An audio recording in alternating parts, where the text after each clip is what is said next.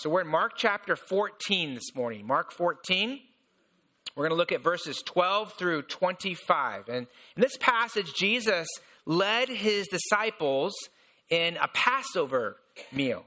The Jewish holiday of Passover, as Pastor Roger read that passage this morning, it celebrates the exodus of the Jews from slavery in Egypt. And this was a holiday that was a time to remember and to celebrate.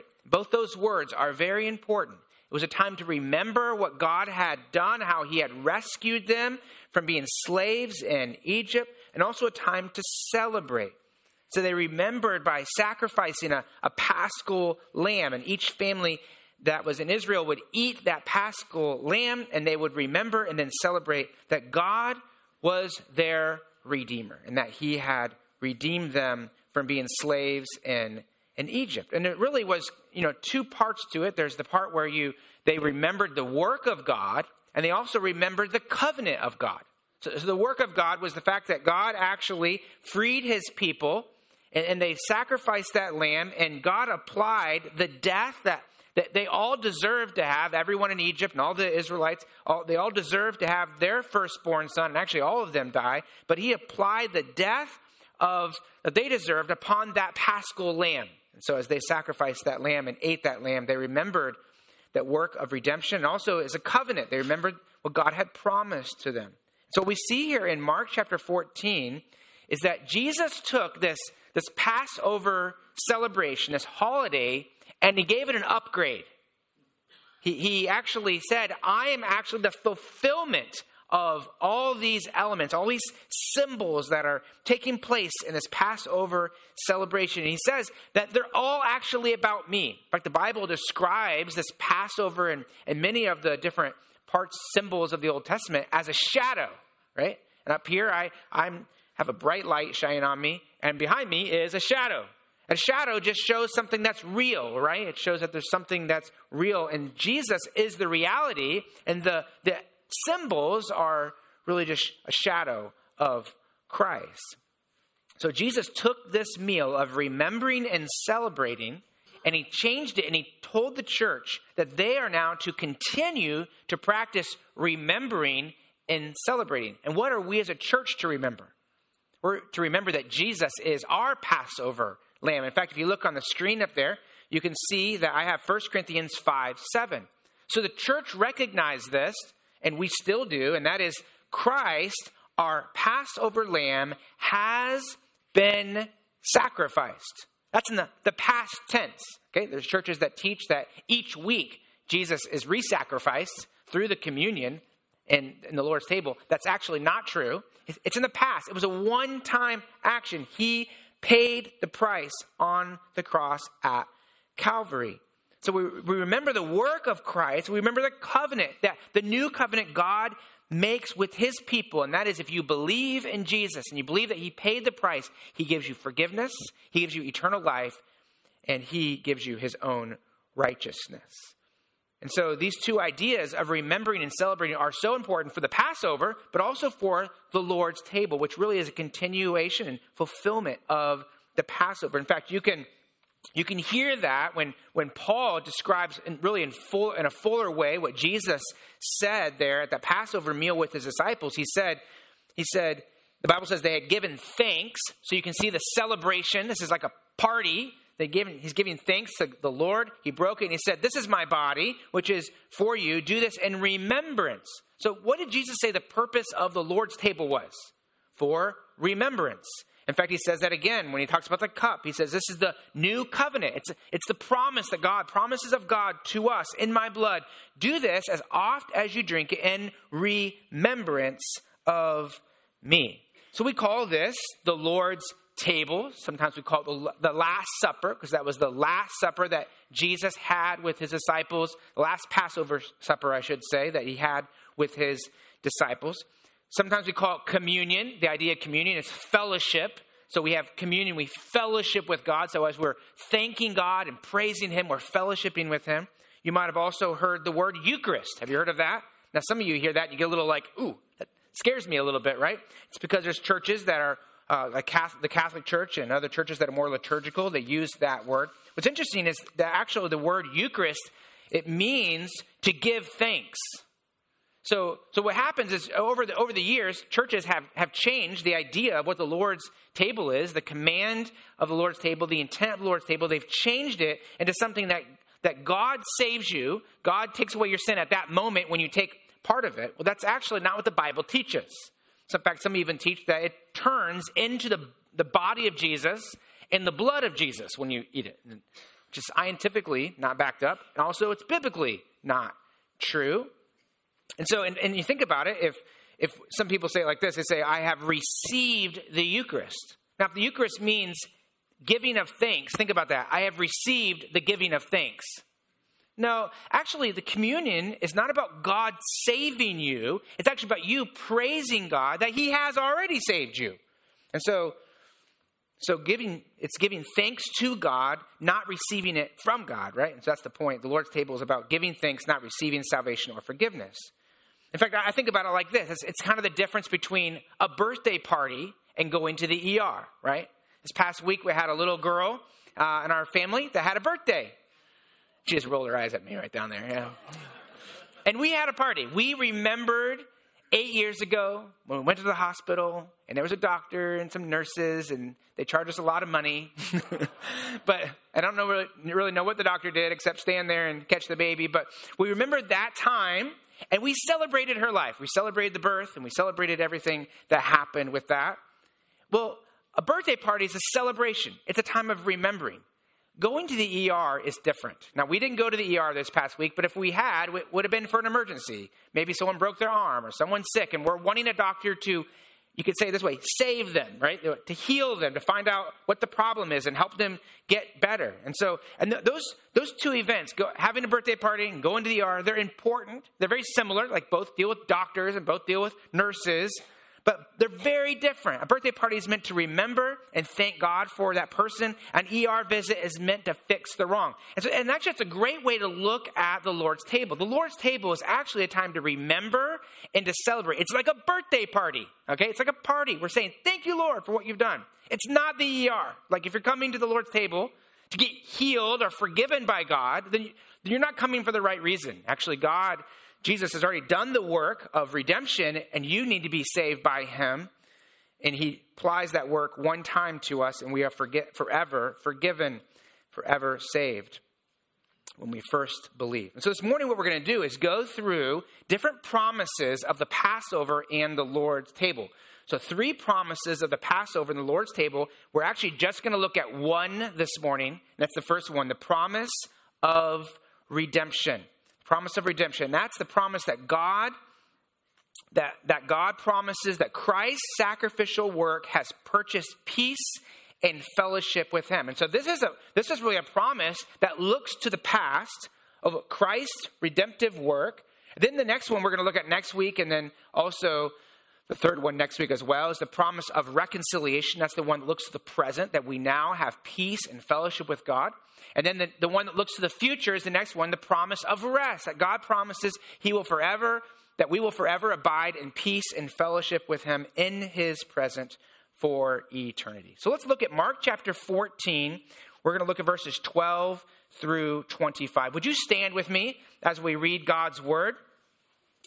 Get you up on your feet here to stretch, but also just in reverence to the Lord, we're going to read his word. I'll read out loud as you follow along in Mark chapter 14, starting in verse 12. The Bible says, On the first day of unleavened bread, when they sacrificed the Passover lamb, his disciples said to him, Where will you have us go and prepare for you to eat the Passover? And he sent two of his disciples and said to them, Go into the city and a man carrying a jar of water will meet you, follow him. And wherever he enters, say to the master of the house, The teacher says, Where is my guest room, where I may eat the Passover with my disciples? And he will show you a large upper room, furnished and ready. There, prepare for us. The disciples set out and went to the city and found it just as he had told them. And they prepared the Passover. Then we're going to skip down to verse 22. Verse 22 says, And as they were eating, he took bread and after blessing it, broke it and gave it to them and said, Take, this is my body. And he took a cup, and when he had given thanks, he gave it to them, and they all drank of it. And he said to them, This is the blood of the covenant, which is poured out for many. Truly I say to you, I will not drink again of the fruit of the vine until that day when I drink it new in the kingdom of God. Let's pray. Father, we are thankful that you have showed us the truth in your word of what Christ has done for us on the cross. There are many people throughout history and even in our world today who do not know this good news. So thank you that you have allowed us to hear it, but also that we can believe it and that it, it changes our life. And so I, I pray, Lord, for us and here today who are redeemed, may we truly say so in our in our praise to you and our songs and our heart as we as we just cry out right now and say thank you. And then God, I pray for someone in here who is not saved, who has not had the redemption of Christ applied to their life. I pray today they will look to Christ for salvation. We pray this in Jesus' name. Amen. You may be seated. I was reading a story about a boy that was kidnapped in Africa in the 1700s. His name was Amos Fortune. Amos Fortune was kidnapped as a young boy. He was taken on a slave ship to America, ended up in Massachusetts, was working for a slave owner there. I mean, and think about that. Think about a person who grew up as a slave in Massachusetts. A black man who was, was cruelly uh, treated, inhumanely treated as a slave. Uh, eventually, he actually learned the, the skill of tanning, was able to earn money from it. He was actually able to earn enough money to purchase his own, his own freedom, which is pretty great. But he liked a girl, and this girl's name was Lydia, and she was a, another slave that was also on this, this plantation, and he really wanted to marry her, but she was a slave, and he couldn't do that. So he worked really hard, and he earned money uh, for to free her. And eventually, he came up with fifty pounds. It's not very much, like fifty dollars, basically. Not very much money, but that was the price for her freedom. And he took that money and he put it down in front of that slave owner. His name was Josiah Bowers, and he purchased her freedom. And and we could say that Amos Fortune redeemed Lydia. He, he bought her to be his own they got married, and they, in 1778, got married and lived together. He, he redeemed her. He purchased the freedom so that she could be with him. And isn't that a great picture of what the Lord does and has done? God is a redeeming God. He redeemed Israel and he redeems us. So, the promise of the Passover and the promise of the Lord's table here is that God is a God who redeems. And redemption, redemption is a word that's used in a transaction to, to free someone from bondage. And it really has two main ideas it comes with a promise and it comes with a payment. So, redemption comes with a promise and a payment. So, for instance, for Amos, the, the payment was 50, 50 pounds. And the, and the promise was that she could be free and could be free to live with him and marry him. And Jesus, or I should say the, the Jewish people, were redeemed. Remember in Egypt, we talked about that. There was a promise that they could be free from being slaves, but they also could enjoy the relationship, the fellowship with God. There was a payment, there was a, a sacrifice. And for the church, God has redeemed us. There's a promise is that he will forgive us and make us his child, and the payment was Jesus' death on the cross. So look down in Mark chapter 14 and verse 12. And we see here Jesus celebrating really two major feasts together Feast of Unleavened Bread, which started with Passover. In verse 12, it says, And on the first day of unleavened bread, when they sacrificed the Passover lamb, his disciples said to him, Where will you have us go and prepare for you to eat the Passover? So here you have Jesus and the disciples about to, to enjoy and celebrate the Passover meal, which is an amazing thing to think about.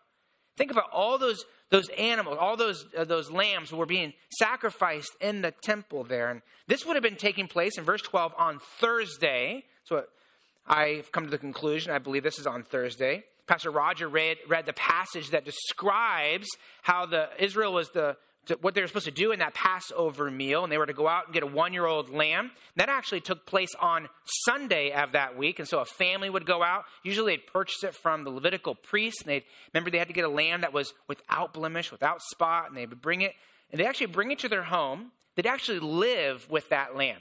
It become like a little pet. Remember back then, people slept on the floor, so you can imagine that little lamb you know, walking around the house, curling up with you at night there. And many times families would even sleep together. And so you know, some of you slept with an animal, animal last night, right? And that animal kicked you throughout the night. But you didn't kick it out of the house because, for whatever reason, you love the animal. Unless it's a cat, you probably don't. But if it's a dog, you probably do. No, just kidding. I love your cat, Eileen. I do love your cat. But you think about that illustration there. They would, they would take that lamb that on that day, that Thursday, or that Friday, they would take that lamb to the temple and, and the men of the home would sacrifice that lamb. And you ever, I, sometimes I do these Passover meals, and I did one last year, and sometimes we could actually get a, a one year old little uh, lamb, and they're just so cute and cuddly, you know? And when you look at that little lamb, you think, how could anyone kill that thing? That's kind of the whole point. Like you look at it and go, that thing doesn't deserve to, to die. So, so what happened to that lamb represented what each of us deserve. Each family member deserved to die for his or her own sin. And the Bible says that we're all sinners, right? Because of our sin, we deserve the punishment of death, eternal death, separation from God forever. And so God gave Israel laws to recognize you're a sinful person and you need you need to be redeemed. You need to be bought. You need to have your sin paid for. So that land represented that God would apply the death penalty that you deserved to that sacrifice. And it was just for a short time, but he, he applied the death penalty to that little lamb. And what a powerful lesson for those, those children in the Jewish home. I mean, think about that day when the dad went and picked up that little lamb. I don't know about you, but in your family, but our kids like to name our everything, pretty much. I was going to say our animals, but everything. You know, it's the horses back there have names, the lizards out there have names. You can imagine they probably named that little lamb. I imagine one of the names is Lammy, since any lamb in our house has pretty much been named Lammy. And you think about that little that father pick up the little lamb, take it out the door, and you can imagine a little maybe four or five year old come up and say, "Dad, Dad, Daddy, don't don't kill Lammy. I like Lammy. Why does he have to die, Daddy? What? He's just an innocent little lamb." And you can imagine the father saying, "Yes, he is an innocent little lammy, and he doesn't deserve to die, but you do. And this little lammy is going to die in your place. And we're going to bring this little lammy's body back. We're going to put it on the table. We're going to eat and we're going to partake, remembering that, that God applied the death sentence for your sin upon this little lammy. What a powerful illustration that would have been for the children. I think, honestly, I think as we come into a church service like this and we think about, we sing songs about Christ's death and we think about Jesus and how Jesus is, is perfect and he's holy, we should probably ask the question, like that, like a four or five year old like that, like, why, why did Jesus have to die? Like, why did he, he was innocent? He didn't do anything wrong. Why did he have to die? And we probably should have a very similar answer. And it's like, you know what? Because he died for me in my place. And therefore, we come to thank him and celebrate what he has done for us. And so we look down in verse 12, and you can see Jesus is, is uh, in verse 12 and 13, you can see that Jesus is giving them instructions on how to prepare the, the meal and how to prepare the Passover meal. Now, the Bible never actually says that the disciples and Jesus went to the temple and they sacrificed the lamb. We don't know who actually did that. We can infer that probably John and Peter did that because the book of Luke says that they were the ones in charge of of uh, preparing the Passover meal. Someone did. Someone went and did that, right? But so we know that happened at some point. And then verses 12 down to verse 17 tells us that they went and prepared the meal. And if you look down in verse 17, the Bible says, And when it was evening, he, that's Jesus, came with his 12. And as they were reclining at the table, eating. So now you see him going into this Passover meal. These Passover meals were, were about four hours long. They're pretty long. They happened, they started when the sun set, and sometimes they could go all the way till midnight. They weren't allowed to go past midnight, but sometimes they could go as late as that. And there was a lot of conversation taking place, a lot of questions. They're looking at the symbols on the table and talking about what those different symbols meant. And So in verse 17, we see Jesus there leading the Passover meal. And Passover, remember, was a time to remember and a time to celebrate. In fact, would, would you do something with me? Would you turn your Bibles back to Exodus chapter 6? What were they what were they specifically remembering and what were they celebrating? So we said in general it was that the fact they were delivered from Egypt, but we're going to look at really the promise and then the payment of redemption. So go back to Exodus chapter number 6. If you don't have a Bible, I'll put it on the screen up here. Remember, Israel in Exodus chapter 6, they were in slavery. They were screaming out, Lord, rescue us. You've forgotten about us. You know, what's going on? Moses had come back from out of the wilderness. He was going to lead them out, but he wasn't having very much success, at least in the eyes of the Jewish people. And so we see in, in Exodus chapter 6, look down in verse 6, look at just the promise that's in the middle of that verse there. God says, He promises to Israel through Moses, He says, I promise to redeem you. I promise to redeem you. So there's the idea of redemption. And it's actually throughout that whole passage, but there's the particular word right there. God promises to redeem them. Look at it, and then so look back in verse number two and just look at the conversation that, that God has to Moses for Israel. In Exodus 6, verse 2, God spoke to Moses and said to him, I am the Lord.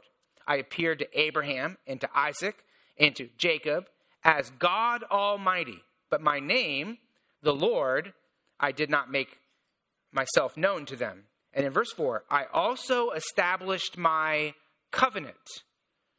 So here, here you see the promise of redemption. It's in a covenant, a, a covenant with Abraham and then to the successive sons there in Israel. What's a covenant? Well, covenant is kind of like a promise on steroids, right? It's, it's a promise, it's actually a legal agreement between two parties.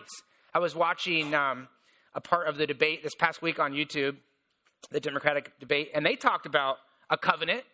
Does anyone know where that was talked about in that debate? It's called an NDA, a non disclosure agreement.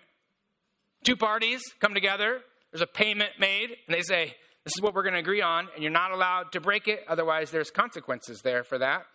So a covenant is a legal agreement or a promise between two parties. So uh, United States of America, we've made covenants with places like Japan. You know, we were at war with them. Then we said, ah, here's a treaty, a covenant, and here's the agreements that we're making. So God made a covenant with Israel, and that, and that covenant came with many, many promises. And the covenant had promises, but it also had a payment. It had a, had a sacrifice that came with it. The contract for that payment or that, that covenant was written in blood. Now, not with a pen and all that kind of thing, but with, with the blood of the sacrifice. In fact, Genesis chapter 15 gives us that picture of the covenant. And, what, and the idea is there, what it talks about in that passage is that the Bible says that God told Abraham to go out and find a heifer, a goat, and a ram, a spotless heifer, goat, and ram, and to cut them in half. So I just want you to picture that you're cutting these animals in half. Think of all the blood that's going everywhere. And then the Bible says that God Himself, in the form of, of a fire, passed through those animals. Now, you might be thinking to yourself, why would God do that? That sounds really weird. Well, at that time, in order for them to sign the contract, they would have two parties, the two parties who were agreeing to whatever together. They would say, This is what we're going to agree to. And then they would walk between the animals. And the idea was this is like, as the animals are cut in half. And if we break this, if we rend this agreement, this, this covenant, then we will be rent. You know, we'll be torn in half. In other words, I will die if I don't fulfill this agreement. What's interesting is God is the only one who passed through these animals. Moses did not, which means this was a, a promise that, depend, that, that depended wholly upon the Lord. And we're not going to go through these, but if you were to look through um, Genesis chapter 12, Genesis chapter 15, Genesis chapter 15, you can see this promise. In fact, if you look at the screen up here, you can see one of the promises he says to them in this agreement. He says, Listen, your people of Israel, they are going to be in a land, that's the land of Egypt, we find out later on, and they're actually going to be for 400 years there, and they're going to be in slavery, and I'm going to deliver them. So God, through Abraham, prophesied this would happen. And then in Genesis chapter 17, he says to him, This covenant is an everlasting covenant to be God to you and to your offspring after you. So, what you see here is God makes a promise. And let me just tell you generally, like the core of this promise. Here's the promise God says, I am your God, and I will deliver you. I will be on your side. I will help you. And what is the price? Well, there was a sacrifice there, but we see throughout the history of Israel is that there's continual sacrifices taking place to remind them of the promise of the covenant of God. So now look back down at Exodus chapter 6 and verse 4. Because now what happens is God says, I want to remind you of the covenant I made with you. Exodus 6 4. I also established my covenant. What was that? I'm going to be your God. I'm going to deliver you. In verse 5, moreover, I have heard the groanings of the people of Israel, whom the Egyptians hold as slaves. I have remembered my covenant. I say, therefore, to the people of Israel, I am the Lord.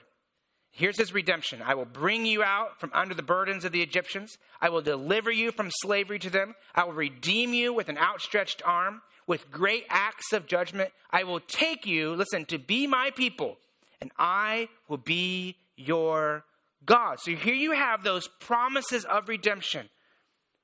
They're going to be rescued, and I'm going to be your God. There's freedom. There's also a relationship. There's the fellowship that they have with the Lord. But where's the sacrifice there? Where is the sacrifice for them? Well, that's where Pastor Rogers passage comes into play here in Exodus chapter 12. God commanded them to take that lamb and to kill the lamb, to put the blood on the posts. And so God, as the as that night when the death angel passed over Egypt, all the firstborn children of the homes would have their uh, firstborn children would die, including the Jewish people, unless they put the blood on the doorpost. And what did the blood on the doorpost represent? It showed that they were trusting that that that, that judgment of death would be applied to that animal. And that blood was really, you might say, was the, was the contract. It was the way to say this that I'm trusting in the covenant that God has made with Israel. So this was the Passover meal that Jesus observed with his disciples. And it continued on for thousands of years. And now Jesus was still, uh, the Jewish people were still celebrating it right there. And think of all the different elements on that table. There was the lamb. I want you to picture Jesus with his disciples there, and as they're partaking of this meal, I mean, the disciples are a little bit clueless, pretty much clueless about what's going on there, but Jesus knows. I mean, as he sees the lamb, as he eats lamb, he knows what's about to happen to him. I mean, he is the lamb who will soon die. As they pick up the bitter herbs, the bitter herbs remind them of the bitterness of sin and only a few hours away, he's going to beyond that cross and he's going to suffer and he's going to taste the bitterness of sin. Here's God, holy God, who has never experienced sin, but he's going to have it be put upon himself. On the table were green herbs with salt water, and they would dip the green herbs in the salt water. Reminded them of the tears uh, that results from sin. And only a few hours from then, he's going to be in the garden. He's going to be crying the tears of the pain of the cup that he's going to have to bear. On the table also is unleavened bread. Remember, unleavened is rep, uh, leaven is represents sin. The unleavened represents that there's a person who is sinless, and that person is Jesus. So Jesus is taking this bread, he's ripping the bread, and he's remembering that this is like his body. Soon, in a couple hours, it's going to be ripped. And on the table also were four cups of wine to remind them of the price that was paid. And so as they picked up that, that juice, they would remember that wine. They would remember that the price was paid in the blood. And Jesus would remember that his blood was about to be shed. Jesus took this meal, he breathed new life and meaning into it. And now, as a church, we have this table. And we remember what Jesus has done for us. I think about the book of Hebrews. It says that the priest weekly and daily actually stood offering repeated sacrifices every day. And it says it can't take away sins. It could cover uh, it could cover the wrath of God for a time, but it couldn't permanently take away sins. But when Christ offered himself for all time, a single sacrifice, he sat down at the right hand of God. Christ died once for sins. And his death is able to completely and totally forgive us now and forever. In fact, last week it was really neat when uh, I was kind of studying this and thinking about it, and Jeremy brought up John 19:30, where Jesus is on the cross, he's about to die, and he says, "It is finished." And, and really, what that word, it is finished, is actually one Greek word that means paid in full. What was paid in full? The price of our redemption. He, he paid the price on the cross. And what's interesting to think about is th- that word is actually an aorist, which means the point in time. So at that point in time is when Jesus paid the penalty in full. And it's a perfect tense, which means it was completed then, but it has continuing effects even upon us today. Yesterday, I was in the mall. We went to the J.C. Penney's to shop for shoes. And that's a lot of fun, especially when you have five children. Can you imagine five children all trying on shoes at the same time? I'm sure J.C. Penney's really loved us after that. I was looking for shoes. I've been looking for shoes for a couple weeks on the internet and finally, finally figured out I just got to go to the store and try them on. So I went to the store, found the shoes, brought them over to the table. We sat them on the table. We gave them our payment, and I paid for those shoes in full. In fact, when, when I got those shoes, put them in the bag, she gave me a receipt. I could say, I could hold the receipt up and say, paid in full. It is finished, right? But then I had to walk out of the store. And as I walked out of the store, I didn't have any threat that there was someone that's going to come and tackle me or, or the beeper was going to go off, beep, beep, beep, and they're going to come get me. And if they, even if they did, what would I say? I would say, oh, I, actually have the receipt right here. I can show you. It's, it's paid in full. While we are in the, the store at J.C. We got a text about my brother-in-law, uh, or my brother's mother-in-law, and uh, she has cancer. She's had it for a couple years, but it just started recently advancing very quickly. And in fact, was really kind of shocking to us that she was actually about to die. And so, you know, you're in J.C. Penney's, and it kind of kind of hit us like, oh wow, this is this is really sad. I felt very sad for her, but also for her, my brother and his family and their whole family. And her name is Vicky, and just a, a lady who was just a joyful lady. They live in Minnesota, and um, it was just a gut wrenching, you know, thing to hear. And as I'm walking out the store, I'm walking out the door there of the store. I'm thinking to myself, she's about to walk out the door of life into eternity. You think about that. When, when she, and she did actually pass away yesterday, when she passed away into eternity, she walked out the door of life and she goes before the Lord. What does she have to say that she's able to go into heaven and be with God forever? What, what, what could she look back and say, oh, here, I got, I got a receipt right here. It's actually all the good works I've ever done. Like, what's God going to do with that? Bible says like none of your good works can get you to heaven. It's all like filthy rags. He's going to go, no, that's that's filthy. What what else you got? Nothing. That's not going to get you to heaven. Well, she one time believed that she could follow her own way to the to um, salvation, but she then turned from her own way and she trusted that Jesus had paid the penalty for her sin. And she believed that Jesus had done the work on the cross. He had, he had died in her place, and she gave her life to Jesus and she trusted in him. And then she lived her life by faith for the Lord. And I believe when she stepped into eternity and passed that door, when she met the Lord Jesus Christ, that she could hold up, not physically, but the receipt. What is that? It's the blood of Jesus. You died for me, Jesus.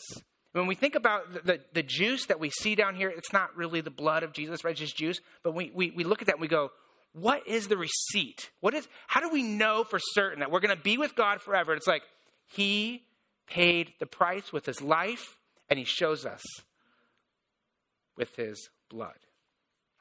We remember that he died in our place. And I guess I, I ask you that question that or a question, and that is when you walk through death's door, what will you show the Lord Jesus?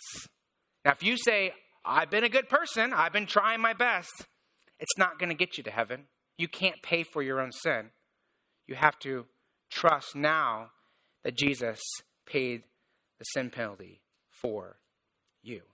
We're going to have a moment where we're going to just partake of the Lord's table and just do the bread, and then later on we're going to do the, the cup as well. I'm going to ask those musicians that come on up right now at this moment, and also those men who are going to pass out the bread. And as they're coming up, I want you to think through what Christ did in his suffering and death for us in regard to his body. The Bible says in Ephesians chapter 1 verse 7, in him, that's Jesus, we have redemption through his blood, the forgiveness of sins according to the riches of his grace. Verse 22, the Bible says that he took the bread, he blessed it, he broke it, and he gave it to them, and he said, Take, this is my body. And again, we don't believe this actually is the body of Jesus. It's a symbol to represent that his body was broken for you. In another passage, he says, I give this to you. I give myself to you. Really, he's giving himself as a gift. The Bible says he was pierced for our transgressions, he was crushed for our iniquities. What's amazing to think about is that Jesus took one piece of bread and he would have ripped off pieces for these men, maybe put on a plate. I don't know how he passed it around, but somehow he passed around this to the men, and they all partook of this, except for Judas, he had already left. They all partook of this bread, which represented that Jesus wants them all to trust that he is the one who has paid the penalty for their sins. One of my favorite verses in the scripture is 1 Peter chapter number 3. For Christ suffered once for sins, the righteous, that's Jesus, for the unrighteous. Why?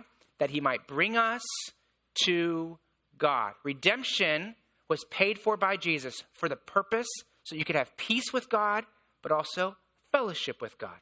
So as we enter into this time, it's a time of communion, time of fellowship. And if you're a believer in Jesus Christ, I invite you, as these men come by, to take one of the pieces of, of the bread here, of the unleavened cracker, whatever you want to call it, and, and, and eat that and celebrate in your heart. Say, Thank you, Jesus, for being rent for me, for being torn for me, for suffering for sins on the cross. We remember the price was paid by Jesus. And we remember it through this song we're about to sing, and that is Jesus paid it all, and all to him I owe. Let me pray, and then we'll enter into this time. Lord, I pray as we enter this time of worship of you, I pray that you will help us as believers, give us grace to have a, a heart of joy and thanksgiving to you. Jesus, you paid the penalty for us. You paid it all. All to you we owe. And so we have this time to celebrate, to say thank you, Jesus, for what you have done for us. We say this in Jesus' name. Amen.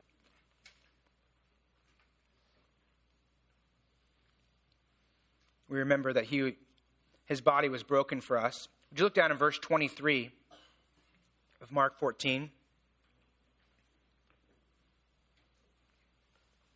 the Bible says that he took the cup and when he had given thanks, he gave it to them, and they all drank of it. And he said to them, This is my blood of the covenant, which is poured out for many. And Matthew adds, For the forgiveness of sins. So again, Jesus took the Passover symbols and applied them to himself. And in this particular element, he says the blood represents that his blood is about to be shed.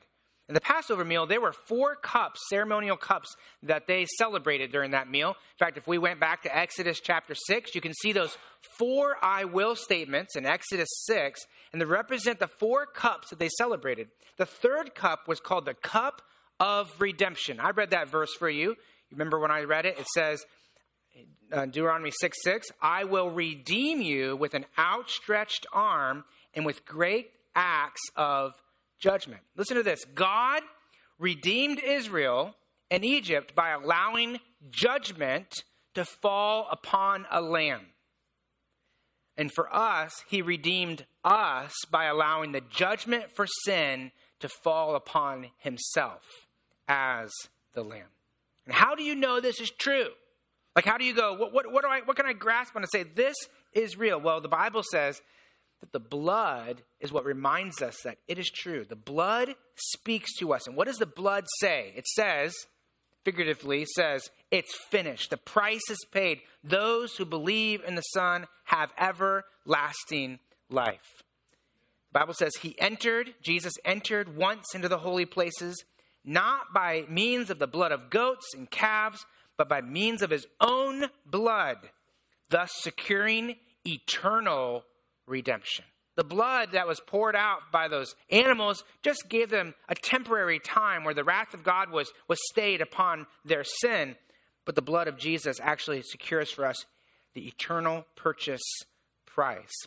But now in Christ Jesus, you who once were far off have been brought near by the blood of Jesus Christ. So, what should we do when we have that cup? What should we do when we look at that cup, we should remember that the blood of Jesus speaks for us. And so we're actually going to sing a song in a moment. It's a new song. You, you probably never heard it before. It's uh, a, a, kind of a modern hymn, and it's called The Blood of Jesus Speaks for Me. And so we're going to go ahead and sing it. And just in one moment, I'm going to have the men go ahead and come on up here, and they can uh, pass out the element of the, the cup to us. So, men, if you want to come on up right now. And when we sing this, uh, you, I want you to sing along, but you might have to pick it up uh, just because you never heard it before at the very beginning. But once you kind of hear it and are able to sing, you just join right in and sing with us. And think about the words of this song speaking about the blood of Jesus speaks for me. It says, It's finished. The price has been paid. And think about what Jesus has done for us on the cross. Let me just pray and thank God for the cup of of, of juice that represents his blood. Let's pray. Father, we're so thankful that Jesus' blood was spilled out for us. And as the Jewish people looked to the blood of the Lamb and they re- were reminded that there was a covenant that you made, a promise to them, that we look to the blood of Christ. We remember that that's a promise, that you have made a promise to us, a new covenant, that we are your children. We're forever forgiven. As we think about this, some of the things, even this past week, how we sinned against you and against other people and we, we came in confession before you, we remember the blood of Jesus speaks, and it says that we are not condemned. We are forgiven by God. We are forever secure in your love. Thank you for that, Jesus. In Jesus' name, amen.